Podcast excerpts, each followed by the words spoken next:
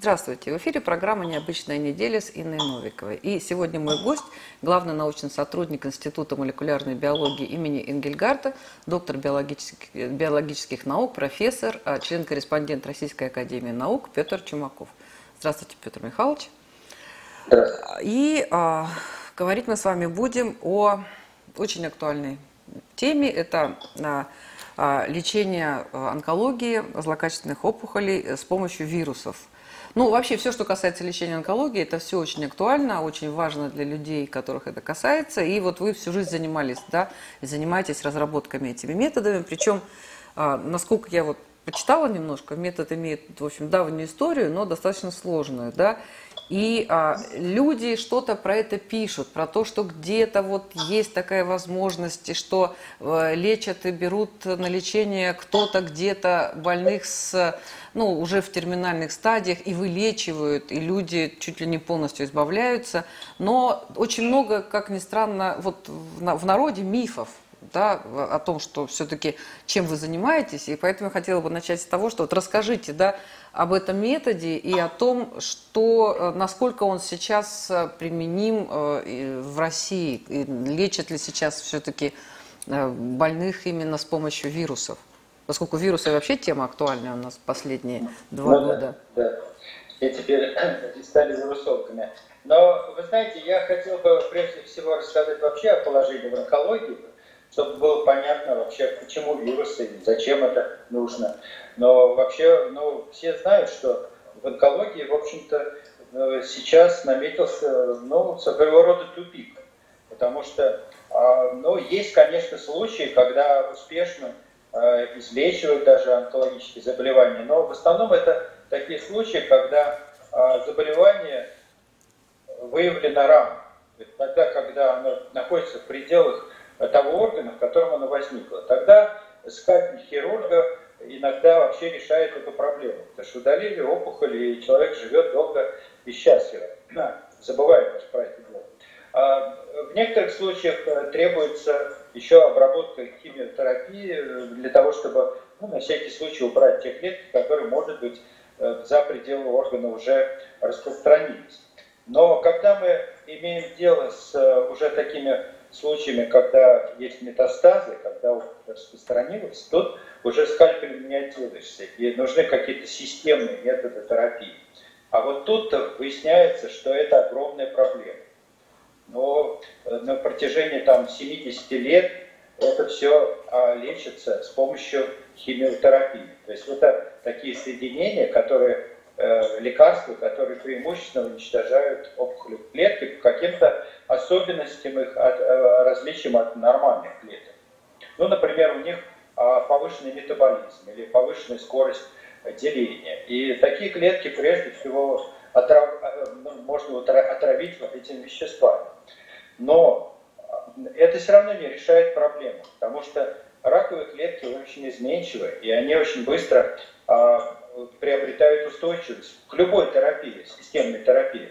Вот вы даете, например, один препарат, э, опухоль сокращается, потому что большая часть клеток уничтожается, но остается небольшое количество клеток, которые мутируют и ускользают от этого действия, и потом возникает рецидив. И этот рецидив уже устойчив к этой терапии. Надо искать другое средство.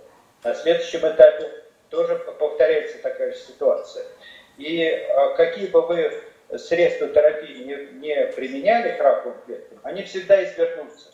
И поэтому вот и наблюдается вот такой тупик, несмотря на то, что сейчас а, ну вот уже в разработку вот этих средств вложено, ну, я думаю, что реально без привлечения триллионы долларов за все эти годы. Тем не менее, это остается такой же проблемой. И пятилетняя выживаемость, то есть это главный показатель, который характеризует эффективность терапии она остается все равно на очень-очень низком уровне. И поэтому надо просто какие-то другие э, методы разрабатывать, которые позволят все-таки из этого тупика вывести. И сейчас, наверное, все знают, что очень много есть разработок в области иммунотерапии. Что такое иммунотерапия? Это использование таких естественных механизмов терапии. То есть наш организм борется с раком. И э, вот э, постоянно возникают какие-то варианты клеток с помощью, при, посредством мутаций, которые делают нормальные клетки ненормальными, которые потенциально могут стать раковыми. Но наша иммунная система в реальном времени отслеживает этот процесс и уничтожает такие клетки. Вот я в течение долгого времени изучал вот один из таких вот э, факторов, которые способствуют тому, что опухолевые клетки сами себя убивают, совершают самоубийство. Это вот белок P53, с которым мы работали лет 30. Вот. И эта система достаточно надежно держит э, на нас от э, рака. Но когда возникает мутация именно в самом этом гене, то происходит катастрофа, потому что некому следить за вот этим состоянием э, клетки. И тогда эти клетки начинают э, бесконтрольно делиться и дают э, зачаток опухоли. И потом возникает уже такая ситуация, когда опухолевые клетки сами начинают себя охранять от, от, от э, вот, иммунной системы. То есть они начинают выделять определенные секреторные факторы, которые а, борются в том числе с иммунной системой, и в результате идет развитие опухоли.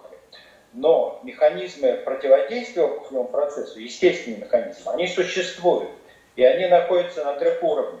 Во-первых, внутри клетки, вот это, как я уже сказал, самоубийство клетки, которая э, вступила на путь ненормальный. Да? Второй – это э, врожденная иммунная система, когда в режиме реального времени по определенным признакам э, компоненты иммунной системы отслеживают такие клетки, которые изменились, и они их убивают. И третий механизм – это механизм адаптивный. То есть, когда а, возникает в раковой клетке какой-то новый белок, измененный, то иммунная система может его распознать и выработать специфическую, специфический иммунный ответ против раковых клеток. Так вот, значит, методы иммунной терапии, они значит, как раз и используют вот эти вот нормальные механизмы а, уничтожения раковых клеток. Но, тем не менее, вот современное развитие а, э, еще вот этих методов а, не приводит к какому-то прорыву, потому что но все равно это оказывается достаточно слабыми методами вот, э, применения только вот этих средств иммунотерапии. Тут требуется какое-то более мощное воздействие, координирующие вот, э, различные ветви иммунитета противоопухолевого. И вот в качестве такого воздействия как раз могут поступать онколитические вирусы. Что такое онколитические вирусы? Онколитические вирусы это просто непатогенные вирусы, которые способны а, заражать клетки. Но поскольку они не патогенные, они не, не вызывают никаких заболеваний. А свойства вирусов у них есть такое интересное свойство, что они преимущественно размножаются в раковых клетках. И связано это с тем, что раковые клетки, одно из первых изменений, которые в них происходят в процессе их возникновения, это они утрачивают механизмы противовирусного иммунитета, врожденного противовирусного иммунитета. Каждая наша клетка обладает способностью сопротивляться вирусам. Потому что как только проникает вирус в клетку, она начинает секретировать интерферон. Это такой антивирусный белок, который а, потом эм, действуя на окружающие клетки, делает их невосприимчивыми к вирусам. Но вот раковые клетки утрачивают такую способность. И поэтому а, в ответ на вирусные инфекции они не секретируют интерферон, и они э, успешно размножают вирус и погибают в результате поэтому вирусы очень привлекательны в этом смысле, как э, такое средство эм, избирательного уничтожения раковых клеток. Но это только одна часть э, их действия. Очень важно то, что попадая в опухоль, они вызывают также очень сильные изменения иммунного статуса внутри опухоли. Опухолевые клетки обычно себя защищают, как я уже сказал, от иммунной системы. И там формируется, как говорят ученые, э, супрессивное микроокружение. То есть как бы каждая клетка окружает себя таким, такими механизмами, которые не дают иммунной системе туда проникнуть. Так вот, вирусы, когда они туда проникают, они меняют вот это состояние, и опухоль становится видимой для иммунной системы. То есть практически вирусы запускают иммунную систему в опухолевое микроокружение. И таким образом координируют вот эту вот атаку иммунной системы на опухоль. И вот, собственно, это вот основной смысл вот, вирусной терапии. Но в этом э, деле есть очень много еще пока неизученных э, процессов. Во-первых, это опасение общества в отношении вирусов, потому что все вирусов боятся. Вирусы вызывают болезни. И э, очень мало кто понимает, что болезнетворные вирусы это только малая часть вирусов. Потому что большая часть вирусов вообще не вызывает заболевания. Потому что вирусы вполне могут паразитировать на организмах и клетках, не вызывают заболеваний, потому что им это невыгодно. Зачем им нужно вызывать болезни, если основная цель вирусов это просто так сказать, размножаться Хорошо и распространяться. Поэтому очень многие вирусы не вызывают никаких болезней, их можно использовать для терапии. Кроме того, современные технологии позволяют создавать такие варианты вирусов, которые не, не болезнетворны, хотя исходные вирусы, которые были использованы для создания таких вирусов, были болезнетворными. Но мы уже очень много знаем о причинах патогенности вирусов, поэтому мы можем модифицировать их таким образом, чтобы они перестали быть болезнетворными и, более того, приобрели более сильные онколитические свойства, такие терапевтические в отношении онкологии. И вот э, эти исследования вообще во всем мире сейчас очень эффективно э, и активно развиваются. Это не только у нас. Вообще, э, наша страна была одна из первых, конечно, которая серьезно занялась вот этими вопросами. Это произошло еще в 60-е годы прошлого года и было, как ни странно, связано с кампанией борьбы с, с полиомиелитом. Потому что ну, в 50-е годы полиомиелит – это страшное заболевание, которое приводит к параличу у детей, э, практически свирепствовал во всем мире. И а, значит, э, ну, требовались какие-то такие вот срочные меры для того, чтобы выработать, а, ну, разработать вакцину против полиомиелита. И а, решение было найдено путем использования живой поливирусной вакцины. Это живой вирус, который не вызывает заболевания, но который вызывает образование антител против полиовируса. Этот, э, эту живую вакцину давали детям э, в виде капелек, и э, у большинства детей образовывались антитела и э, образовалась защита. Но у каких-то детей такой защиты почему-то не возникало.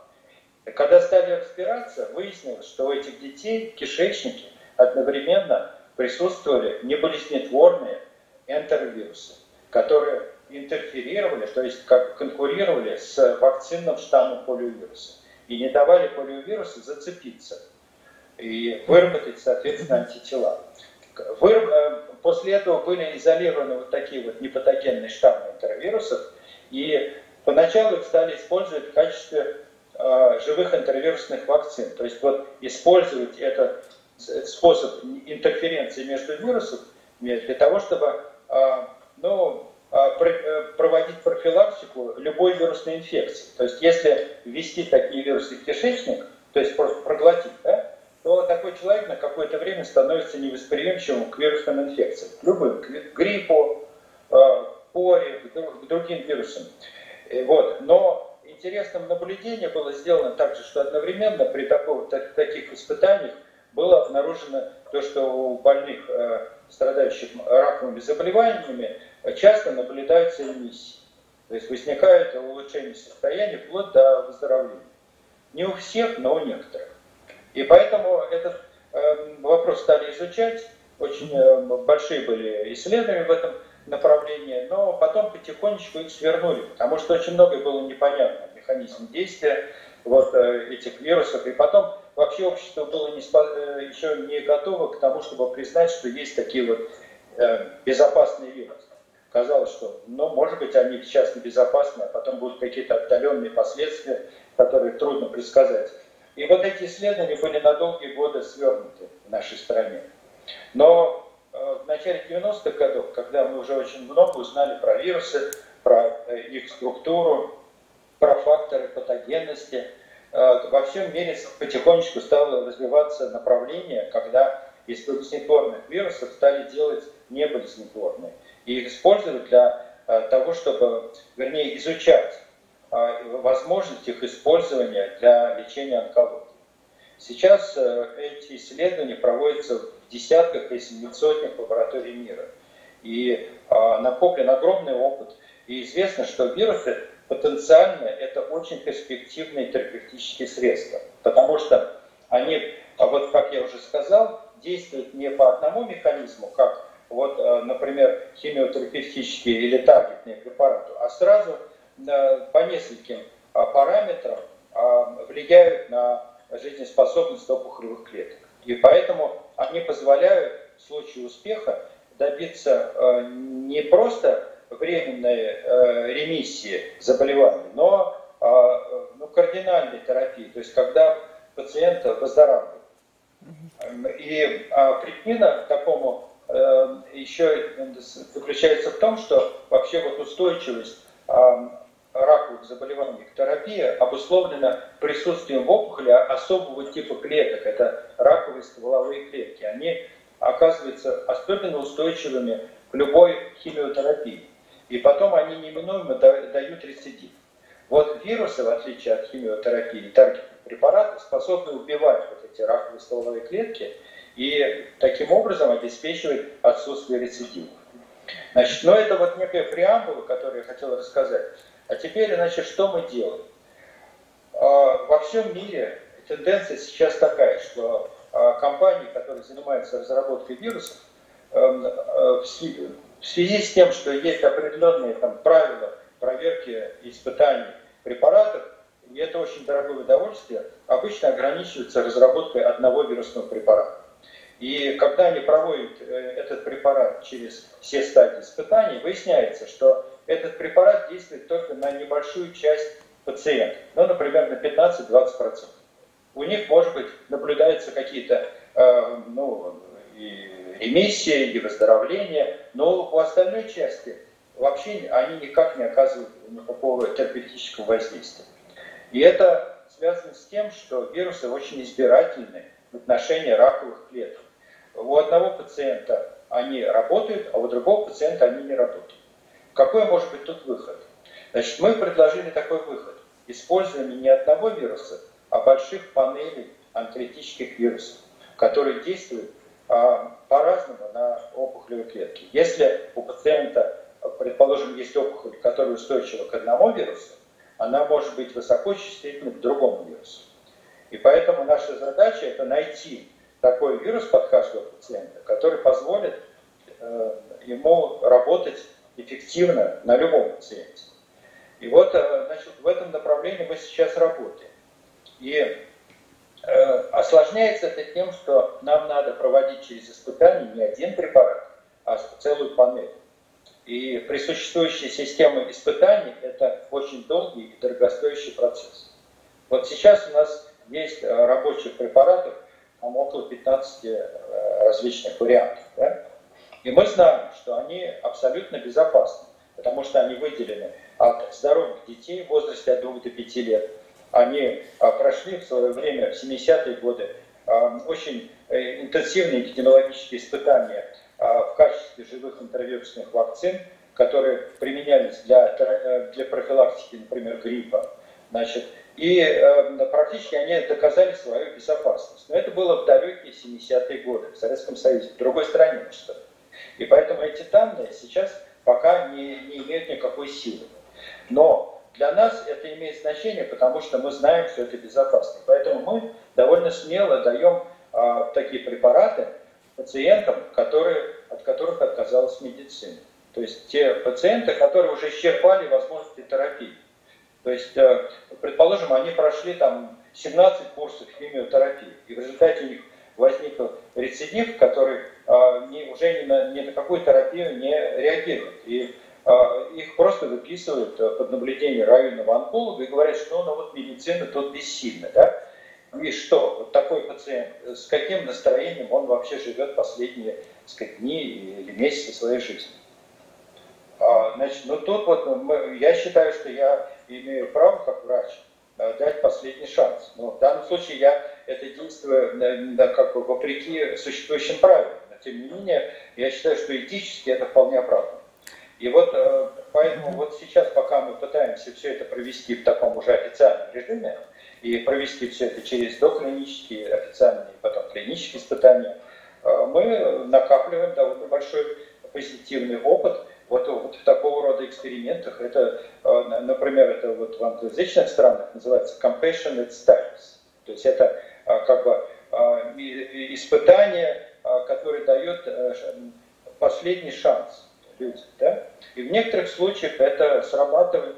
Мы, нам удается, предположим, найти такой вирус, который для данного пациента окажется эффективным, и мы видим улучшение. У нас вот есть а, примеры действительно таких очень э, драматических улучшений э, состояния пациентов, которые живут там по 4, по 5 лет, в то время как им э, давали там, ну, буквально от нескольких дней до нескольких месяцев, а, значит, время жизни, а, как прогнозирование время жизни.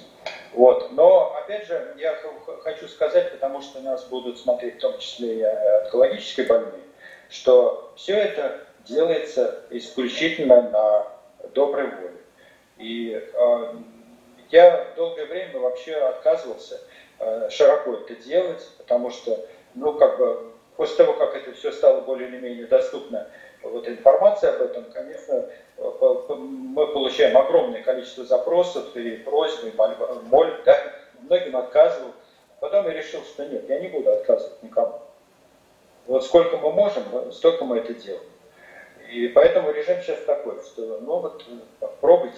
Ну, то есть Может, люди, помочь. которым уже э, нечего терять, э, то есть получается, что вы действительно лечите и, и даже, видимо, излечиваете, да, самых тяжелых больных, а, и это вот, э, то есть только уже получается терминальная стадия, да, а те, кто там и иммунотерапия, таргетная, химиотерапия, операция, это все где-то живет отдельно это живет не совсем отдельно, потому что наш принцип – это ни в коем случае не э, давать э, пациентам надежду, что можно отказаться от существующих методов терапии. Когда к нам обращаются люди и говорят, вот я не хочу делать химию, дайте мне вирусы. Мы говорим, нет, мы вам дадим эти вирусы, когда вы исчерпаете все возможности. Потому что, может быть, э, мы вам навредим таким, такими обещаниями, а вдруг этот метод не сработает. А и то, и то а можно вы... делать одновременно? Э, да, это можно делать не совсем одновременно, это можно делать в промежутке, например, между э, э, курсами химиотерапии.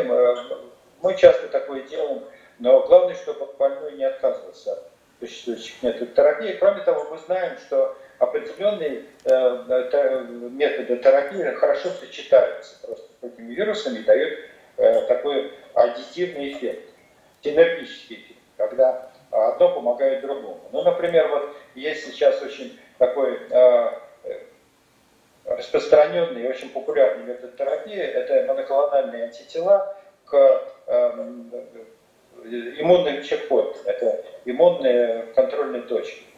Есть. И вот этот метод как раз очень хорошо сочетается с вирусами, потому что оказывается энергический эффект. Поэтому мы часто больным говорим, что вот хорошо бы присоединить вот еще вот, это, вот проконсультируйтесь с своим врачом, э, смогут ли вам назначить вот еще вот такую терапию, потому что она будет хорошо сочетаться с вирусом. Петр Михайлович, а вот все-таки а, есть ли какая-то статистика вот уже у вас там за годы вашей работы о лечении, о количестве успешных случаев? Все равно же она внутренняя какая-то должна знаете? Такой статистики нет и принципиально не может быть. Потому что, во-первых, нам поступают больные очень часто на последних э, прогнозируемых днях жизни. Да? И, конечно, их нельзя включать в статистику, потому что но даже если у них по щелчку, как говорится, эти опухоли все исчезнут, это не факт, что они выздоровеют и будут жить. Потому что очень часто бывает, что, например, у больного имеется массивнейшее поражение печени за счет метастаза. И даже если все эти очаги исчезнут, но уже здоровой ткани там нет. Да? И это уже глубоко инвалидизированные люди, потому что и химиотерапия тоже не, на, не очень способствует их хорошему самочувствию и здоровью. Да? Поэтому тут не может быть никакой статистики. Тут ну, могут, жив, жив, не жив. Потому что тут, знаете, если взять здорового, так у нас вообще ни одного нет, включая детский сад.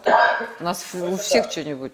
Вы, вы, вы знаете, когда делают клинические испытания, подбирают определенную однородную группу пациентов, когорту.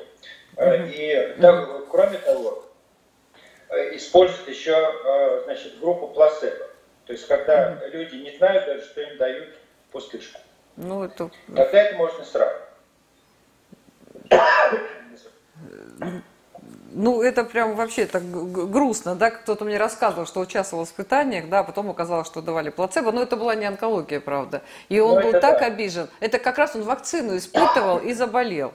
И заболел, и говорит, ну как это вот, как так? Вот, ну что вот, получается, что... Ну, вы знаете, это, конечно, этически, по-моему, неправильно использовать плацебо, потому что есть другие Э, методы, когда можно э, сравнивать с историческими показателями. Петр Михайлович, такой еще вопрос. Вот а, есть ли понимание, вот этот метод, насколько он там, для каких видов рака он более эффективный? Вот я читала, что там для глиобластомы это вот очень злокачественная такая опухоль, но да. в то же время у нас есть, например, а, такие виды, как там поджелудочная железа и, ну, вообще, и холангиокарцинома, которые на сегодня вообще не имеют а, эффективных стандартных схем. Вот э, насколько э, этот метод может быть использован для тех видов, которые нет, у которых нет лечения на сегодня?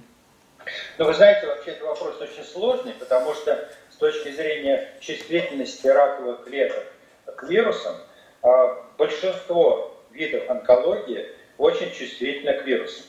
И поэтому, если вот смотреть просто клетки, а не заболевания таковое, потому что есть огромная разница между значит, клеточным ответом на терапию и так, как реагирует сама опухоль и вообще само заболевание. Если вот так говорить, то, конечно, есть очень большие различия, эм, и для каждых заболеваний надо еще подбирать оптимальный набор вирусов. Потому что э, есть заболевания, которые лучше реагируют вот на такой набор вирусов, а есть заболевания, которые на другой. И это все, конечно, надо изучать, и, к сожалению, это довольно много надо потратить и времени, и э, различных вариантов э, перепробовать. Но почему мы сейчас больше все-таки как-то смотрим в сторону глиобластомы? Потому что глиобластома – это абсолютно смертельное заболевание. Практически вот четвертая, четвертая степень глиобластомы – это, ну, а понимаете, ну, два года за двухлетняя выживаемость там где-то там на уровне 5%. Ну что это? Это, конечно, э, приговор практически. И как э, обычная стандартная терапия – это хирургия, когда можно удалить, там, предположим, большую часть опухоли, а не всегда это можно даже делать, потому что неврологические всякие последствия будут. Потом это э, химиотерапия томозоламидом, потом это лучевая терапия одновременно еще. И да, чаще всего в течение там, нескольких месяцев возникает рецидив. И тогда присоединяют уже вторую э, так сказать, линию терапии это, ломустина да, и, и, и прочее, иринотикан. И э, потом э, просто оказывается, что ничего не действует. Да? Но вот э, поэтому мы сосредотачиваемся на глиобластоме больше, потому что ну, тут мы знаем, что ни, ничем не поможет такому больному. Если не мы, то кто? Да, если не мы, то кто? А в то же время даже не наш опыт, а еще и предыдущие, там вот есть просто описано в литературе, что многие онкологические вирусы способны излечить даже э, запущенные случаи глиобластомы. А, не всех, конечно, но есть случаи. И э, после этого, вот, например, есть случаи, когда человек живет уже больше 15 лет, хотя у него была огромная опухоль в мозге. Там, конечно, он в какой-то мере инвалид уже, да, но он живет. Вот. вот. Поэтому мы вот, э, как сказать, вот, что касается поджелудочной железы, да, там есть огромные сложности, потому что там есть своеобразие вот этого межклеточного вещества в поджелудочной железе, которое ну, не дает э, вирусам подойти, можно сказать, к клетке. Да? И тут вот надо разрабатывать какие-то другие методы доставки. Вот мы над этим тоже сейчас работаем, каким образом можно в опухоль доставить вирус так, чтобы он дошел до самой клетки. Тут есть много вот подходов, которые мы пробуем сейчас. И это вообще говоря, не только мы это делаем, это вообще во всем мире над этим бьются. Вот. И мы думаем, что рано или поздно, конечно, это будет решено. Не нами, кем-то еще. А вот... И вообще перспективы есть.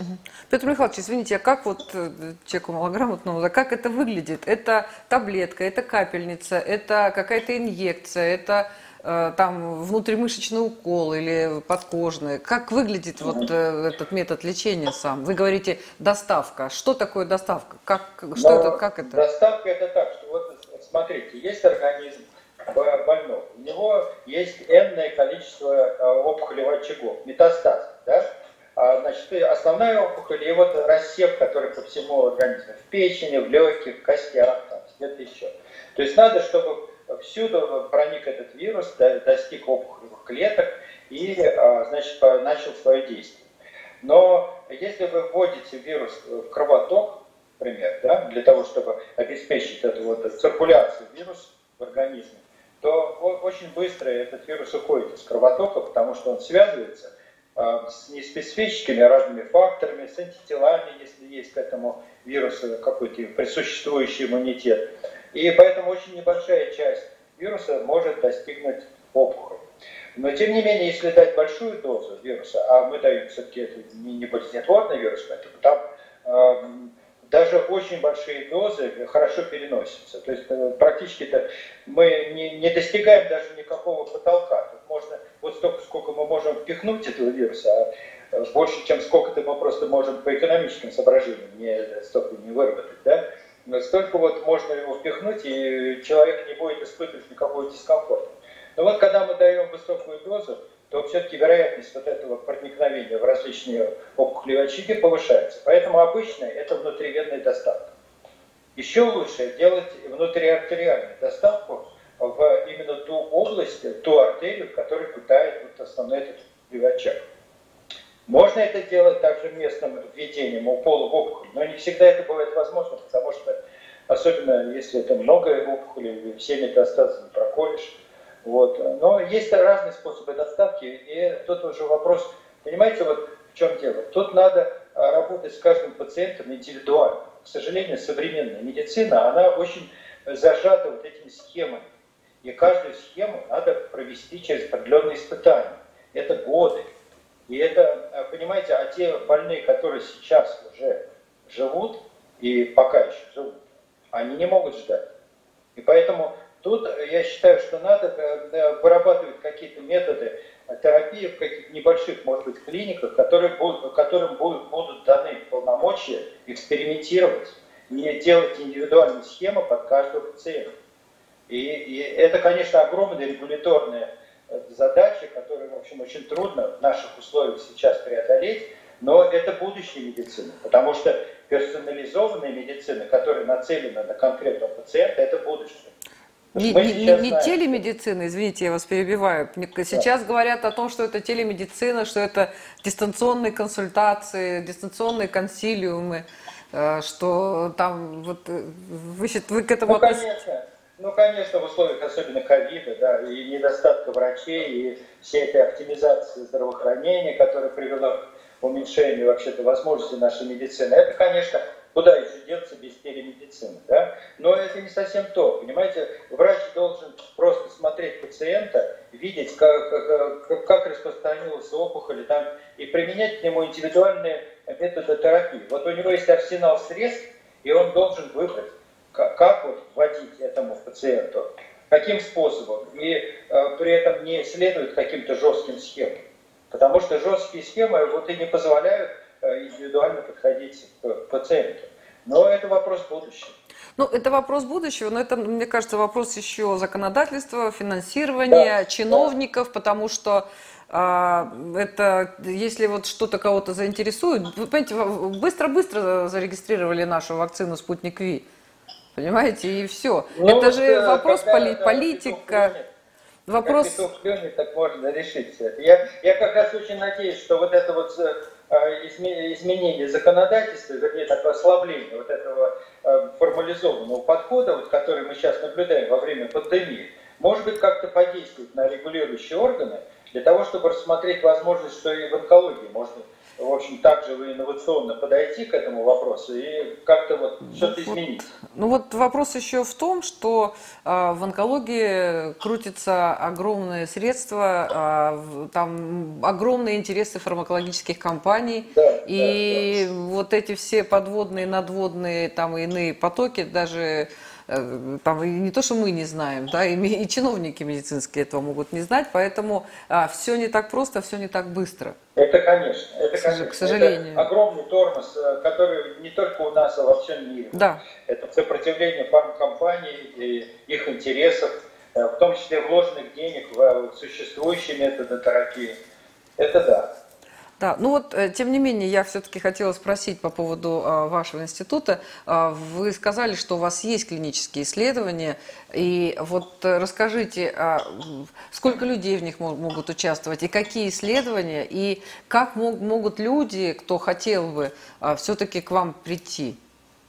Ну, вы знаете, мы, к нам даже не надо приходить. Я никогда больных не смотрел, никогда не встречались ни с больными, ни с родственниками. Все, что я делаю, это э, говорю по телефону, и мне присылают выписки.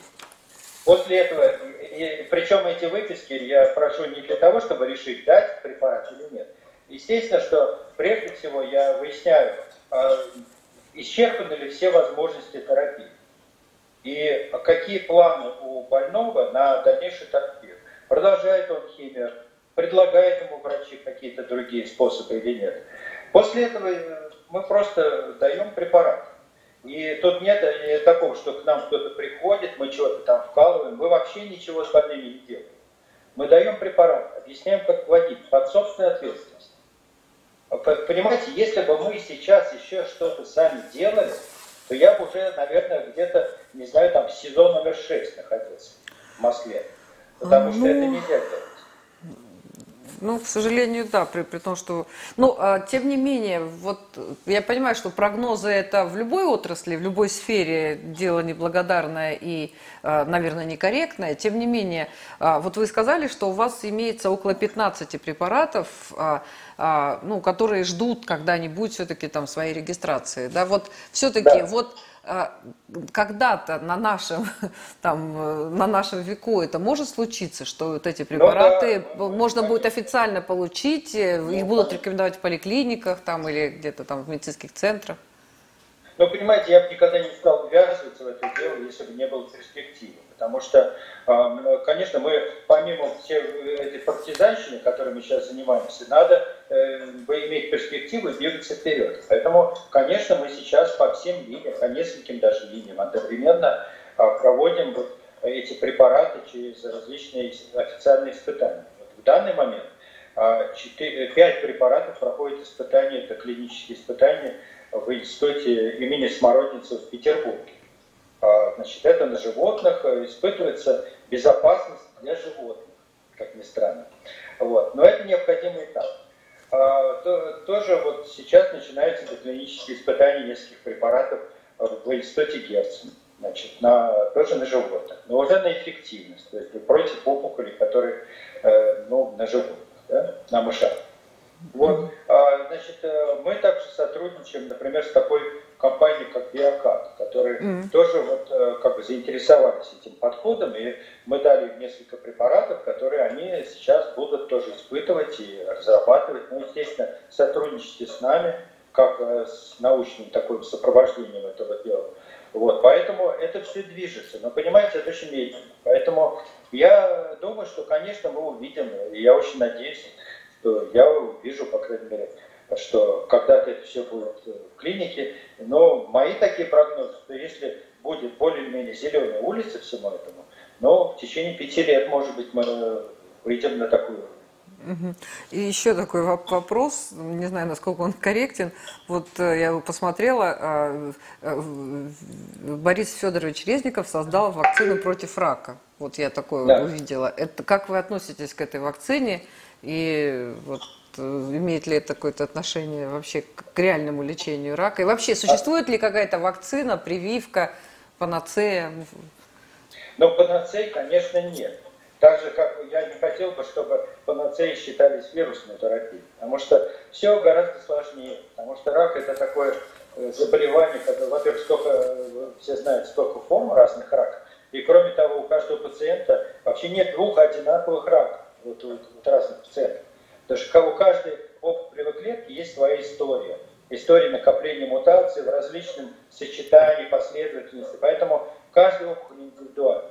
Вот, поэтому панацея нет. Что касается существующих методов терапии, да, сейчас во всем мире очень много разрабатывается таких инновационных подходов, которые часто основаны на таких очень дорогостоящих приемах, когда э, изучают э, последовательность генома, предположим, раковых клеток конкретного пациента, выясняют, какие гены мутированы, смотрят, э, значит, какие белки у этих генов можно за них зацепиться и выработать такие иммунные механизмы, которые позволят иммунной системе бороться с этими индивидуальными раковыми клетками вот этого пациента.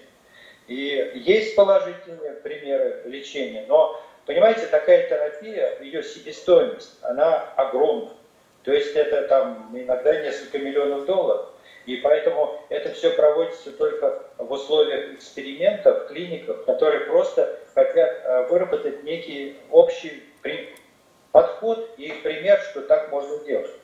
Но если будут выработаны эффективные подходы такого рода, дальше, конечно, это все будет удешевляться, потому что будут выработаны определенные тесты, которые позволят это быстро делать, дешево делать будут выработаны приемы для того, чтобы ну, как-то вот пройти, сократить вот этот путь до выработки какого-то уже как бы, ну, решения, э, каким образом можно лечить данного пациента. Поэтому я думаю, что перспективы это, конечно, есть, но э, вот все, я думаю, прорыв наступит где-то ну, вот в течение 10 лет, но не, ну, вот такой ощутимый прорыв. Ну, э, я думаю, что где-то 10 лет, хотя я могу ошибиться. Ну, до этого Потому был что... прорыв, э, связанный с иммунотерапией, с таргетной терапией, даже там Нобелевскую премию кто-то получил, и тоже я читала, что Но... это тоже прорыв был. Теперь вот, э, ну, наверное, так и развивается наука, так, да. и, так развивается. Знаете, она непредсказуемо развивается, иногда возникают такие прорывы, которые никто не ожидал. И вполне может быть, что что-то случится там через полгода даже, да. Но я, конечно, в это слабо верю, но, в принципе, это возможно. Угу. Возможно также, что все наши надежды, которыми сейчас питаем, они окажутся тоже, в общем-то, ну, немножечко преувеличенными, и мы не увидим даже за 10 лет прогресса. Но, понимаете, столько раз были эти надежды уже, когда вот вырабатывали вот эти таргетные препараты, думали, что вот сейчас вот найдем после, против каждого заболевания свой таргет, и все будет хорошо. Но это не так. Выяснилось, что таргетная терапия – это тупик абсолютно тупик. Я бы не стал даже искать больше эти таргетные препараты. Меня могут, конечно, сейчас вот освистать и сказать, что это неправильно, но, понимаете, ну, не приводит таргетная терапия к существенному увеличению пятилетней выживаемости пациента. Потому что раковые клетки все равно извернутся. Поэтому тут надо вот что-то более радикальное искать. Какое может быть взаимодействие между прививкой и, вот, э, и, и иммунотерапией и ее последствиями для человека? Ну, вы знаете, здесь вот в этой области огромное количество мифов, которые поддерживают в том числе люди с медицинским образованием, клиницисты даже. Вот такое есть поверье, что иммунная система, вот вы сделали прививку, и вы убили иммунную систему. Врачи других. говорят, честное слово. Да вот, да вот я и говорю про это что это, э, эти легенды вообще, я не знаю, на чем они основаны. Но наша иммунная система это не что-то такое, что вот так раз исчерпал, нет?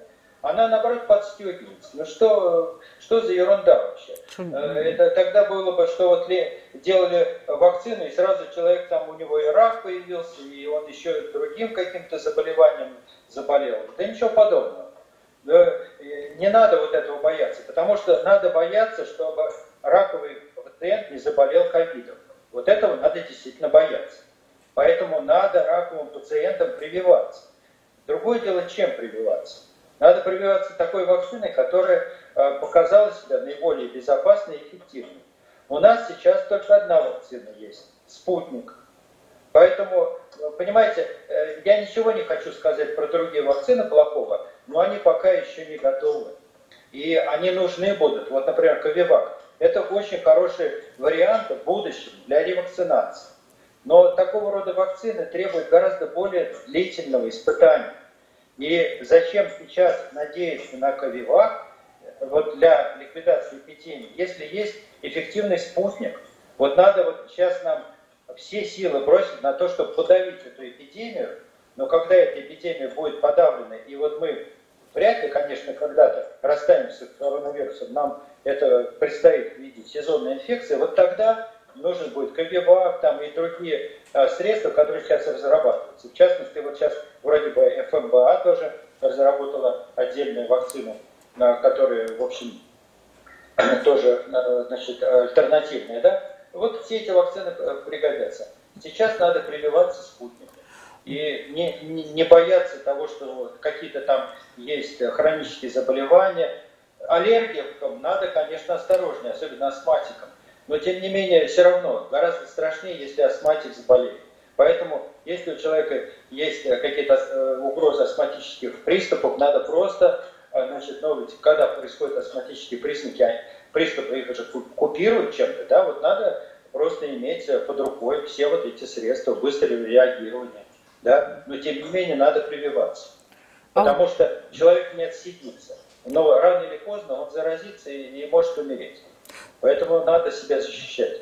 Вот это удивительным образом, на самом деле я с вами просто на 100% согласна, да, но а, почему ходит такое количество мифов, в том числе и от, действительно от врачей? И рассказывают, что вот люди просто пачками делают, огромное количество делают прививки, тут же заболевают коронавирусом. Вот прямо сразу же после прививки. Но я понимаю, что в спутнике нет этого коронавируса, нельзя вроде бы им заболеть. Ну, конечно, да нет. Но это, ну, вот... Э, это совпадение, понимаете? Когда э, вы имеете дело со статистикой, вы, то вы можете сказать, что все это ерунда. А когда вы имеете дело с конкретными случаями, примерами, то всегда можете сказать, вот человек привился, да, и вот заболел. Но ведь после прививки должно пройти полтора месяца, прежде чем выработается полноценный иммунитет. Полтора а месяца, он... не, не три недели? Три недели это после первой прививки. Значит, вырабатывается первичный ответ после прививки. Уровень антител обычно не очень высокий. Конечно, если человек, предположим, заразится через три недели после этого, у него есть шанс заболеть, но он, э, скорее всего, не будет очень тяжело болеть. По крайней мере, при прочих равных условиях он будет болеть менее тяжело. Вот. Но э, все равно эта защита будет не 90%, а может быть 60%. Это значит, что из 10 привитых 4 человека может заболеть. Ну, и получается, Петр Михайлович, получается, что вот эта вся ситуация сейчас, то, что там гонят, да, и заставляли там работодателей, чтобы всех э, заставляли делать прививки работников. И вот эти очереди, получается, что все эти люди делают вакцину, а, делают прививку, а она их, э, ну, если защитит, то на, там, на какое-то маленькое количество процентов, потому что а, поезд-то он, в общем, далеко-далеко уехал, а мы, как бы, надо было делать прививку там 2-3 месяца назад, получается. Ну, понимаете, ну, ну, хорошо, все равно надо прививаться, потому что тяжесть заболевания будет другой. Даже если он заболеет. Но ради бога, пускай болеет. Если у него будут симптомы, как при обычной простуде, но э, что может быть лучше? Я бы с удовольствием переболел таким коронавирусом, который бы просто, ну, как бы дал мне хорошую потом защиту на будущее. Но главное, чтобы не было вот этих вот последствий э, легочных и прочих, которые ужасные последствия, в том числе мозговые да, снижение интеллекта может быть, ну, вообще чего только не может быть с этим коронавирусом. Ну вот еще такой вопрос, тоже я у вас прочла, что вы говорите, ну нет смысла проверять антитела, Антитела да. это вообще что-то такое модное, но совершенно непонятное, потому что э, я когда сделала прививку, у меня там какая-то цифра, я говорю, а что это значит? Говорит, а мы не знаем. Ну, не знаете, не знаете. Вот вы сказали, что антитела проверять не надо, да, но при да. этом, э, типа, чем больше антител, тем, значит, и хорошо. А вот э, где грань между там супер хорошо и каким-нибудь там цитокиновым штормом, не знаю, там, который может э, там вдруг появиться от но... того, что очень много антител, например? Ну, вы знаете, Или не может прививки, появиться? Прививки как раз цитокиновый шторм никогда не вызывают. А, вызывает заболевание, тяжелые формы заболевания, когда уже действительно иммунный шторм возникает, когда уже э, ну, как бы, э, иммунная система идет в разнос. И это бывает только при тяжелой форме заболевания. и очень при немногих болезнях. Коронавирус в этом смысле похож на испанку, грипп. Ведь вот при обычном гриппе тоже цитокиновый шторм не возникает практически. Вот. Э, это только вот характерно для тяжелой формы коронавируса. Вот этого надо бояться. А при прививке такого не возникает. В отношении антител действительно это очень индивидуальная реакция. Антитела вырабатываются в ответ на антиген, но они довольно быстро падают. Но это не значит, что нет защиты, потому что и они могут упасть практически до неопределимого э, состояния. Но вот вы столкнулись снова с вирусом, и в этот инкубационный период быстро начинает продуцироваться вот эти антитела, потому что есть память иммунная. И клетки памяти сохраняются, они быстро нарабатывают вот эти антитела, которые не дают вирусу прорваться через эту защиту. Но даже если они прорываются, то это заболевание переносится в легкой форме. Поэтому мерить антитела, особенно, предположим, через год после прививки, нет смысла, потому что, может быть, их не будет. Так Но надо заново защита... делать или ждать, что они там где-нибудь проснутся? Нет, все равно делать. Потому что, понимаете, сейчас ну, никто не знает.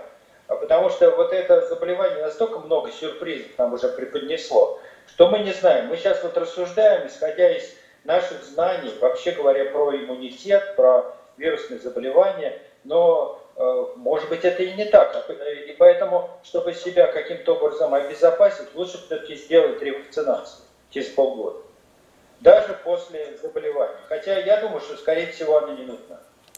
Спасибо вам большое. Всем здоровья. Это была программа «Точка зрения». И наш гость, главный научный сотрудник Института молекулярной биологии имени Энгельгарта, доктор э, биологических наук, профессор, член-корреспондент Российской академии наук Петр Чумаков. Спасибо, Петр Михайлович.